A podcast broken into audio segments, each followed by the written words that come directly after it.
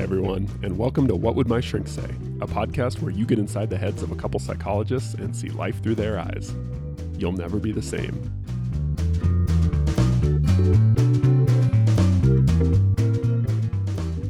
Hey, Todd. Dr. Wignall, how are you? Pretty good. Yeah? Doing pretty good. Good. Yep. Good to hear. What are we talking about today? Today, I'm. Uh, I'd like to talk about the topic of our thoughts. This is one of our more interesting, I think, topics all the time when we talk about thoughts. But um, th- kind of a, a peculiar aspect of thoughts and how how they function um, and how much control you have over them. Maybe. Hmm. Can I control my thoughts? Mm-hmm. Mm-hmm. Yeah. Yeah. This is you. You uh, see this issue a lot in work. Sure. And I just think about it a lot myself, too, I think. Um, Mm-hmm. Mm-hmm. because like you know thoughts are important uh, and yeah to what degree can we actually change them or influence them or, or control them i think is because our thoughts influence a lot of other things about us how we feel what we do decisions we make etc Yeah. so the degree to which we can or can't influence or control our thoughts matters a lot for a lot of things Yeah, and having a good understanding of this concept, um, I think, is a really foundational um, uh, d- decision, I guess, for people. You know, this question and, and answering this question for yourself seems to be really important in terms of um, your behavior, your abilities to correct behavior, adjust behavior, all of those things. I mean, there, there are lots of implications for the decision of, of, of whether or not you feel like you have some control over your thought or not, and what that is. yeah i think of it as the, the big reason is basically how you think determines how you feel and to a large extent how you feel is going to determine what you do right Or, or can. Yeah, I mean, it definitely pushes you in certain directions. Mhm. Not that it, it's deterministic of it, but Right. it's it's the big influence on what you end up doing is what you feel like doing. And a lot of Mhm. times, it's it's not in your conscious awareness. You just kind of instinctually end up doing things. Um, so yeah, I think it matters a ton because it influences how you feel and then therefore what you do. Um, so yeah, I mean, so that's the big question. So can you change how you think? Yes, you know, it, it- it- definitely you can change how you think and um, develop thought patterns that are more uh, thought patterns and processes that are more functional for you. Um, and I think that's the idea of what we want our minds to do.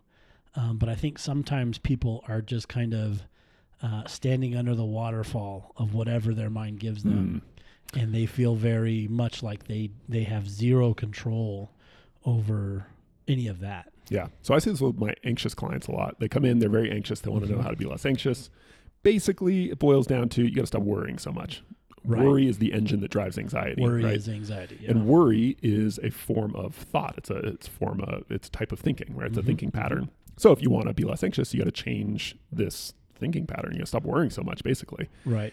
And people go, okay, yeah, that makes sense. Um, but then they come back and they're like, I worry constantly. My brain is constantly throwing My worries at mind me. won't stop. I Worrying. try. I think Yeah. about something else for a minute, and then it just goes right back to Mhm, worry. So like how? So it feels like this is just something that happens to me, Yeah. right? Yeah. Um, and, and and that's the way it's really reported. This kind of man, this just happens. I can't stop it. I I can't do anything about it. And this is frantic kind of help me make this stop Mm-hmm. and go away. Yeah.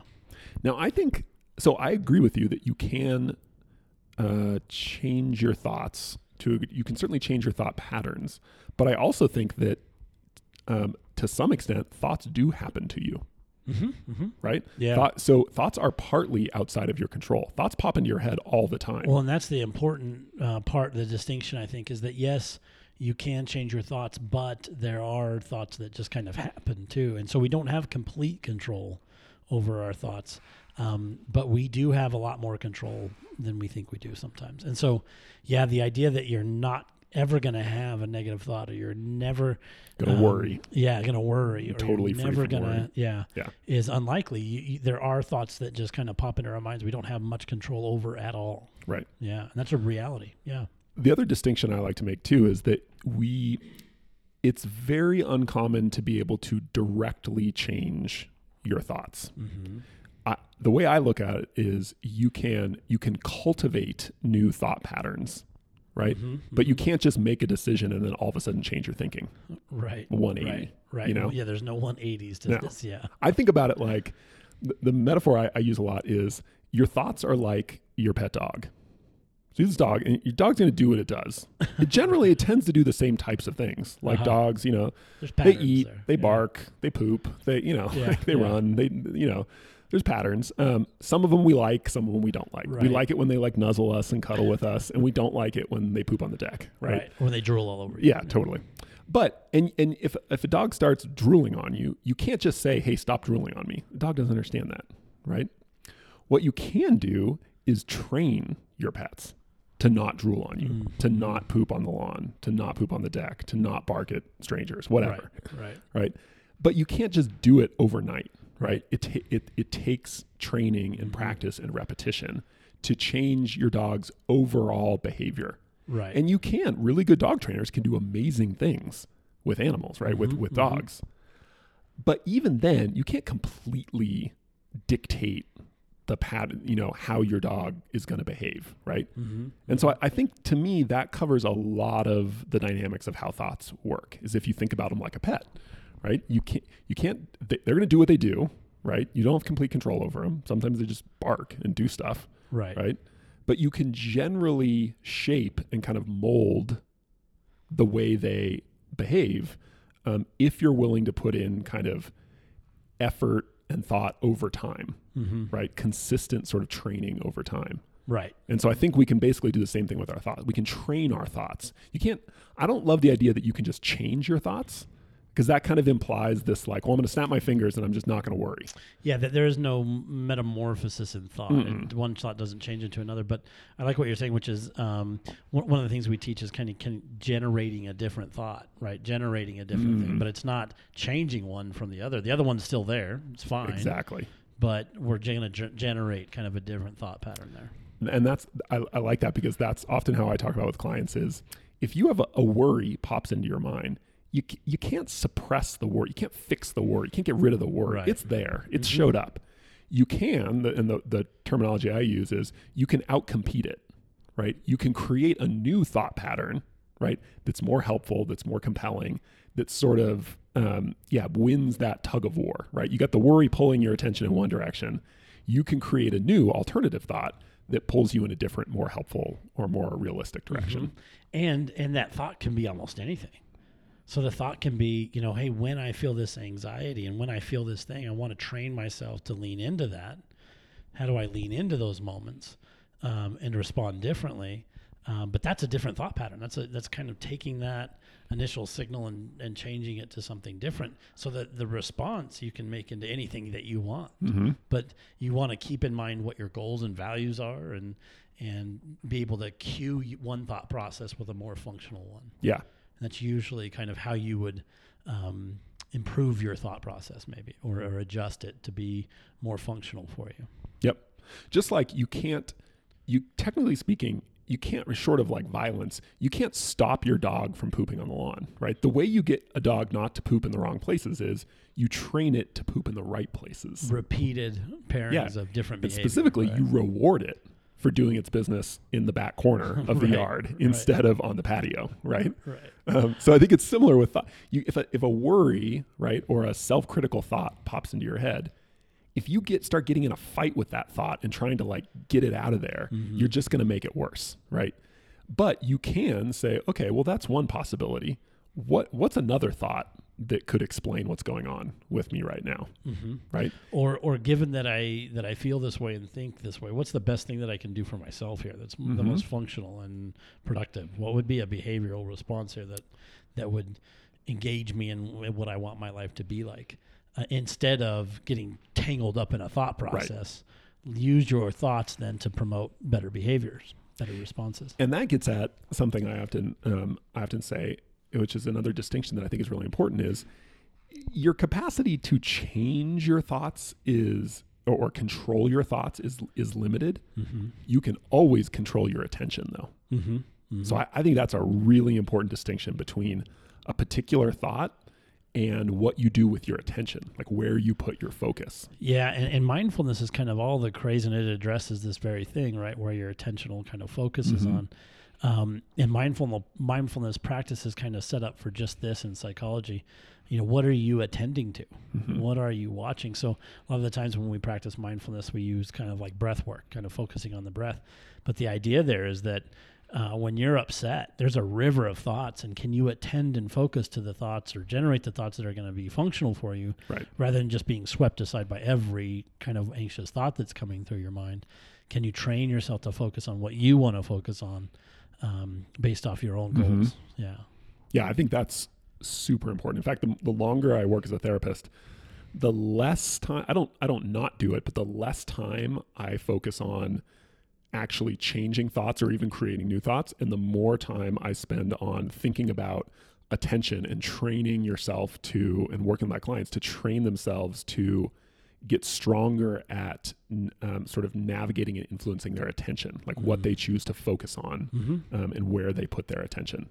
Because I think that has, um, you know, people talk about like your, and I even said it, I think at the beginning of this um, episode that, you know, your, your thoughts determine how you feel, right? Mm-hmm. um, which is true. But uh, on a more fundamental level, I think your attention determines how you feel, Mm-hmm. right? Because you could, you could have a barrage of thoughts, negative thoughts coming at you. But if you're really good at, at redirecting your t- attention off of those and onto something else, it doesn't Mhm. matter. Like, You know, a, a good one one good example of this that a, a client helped me generate one time was um, her Amazon um, shopping cart.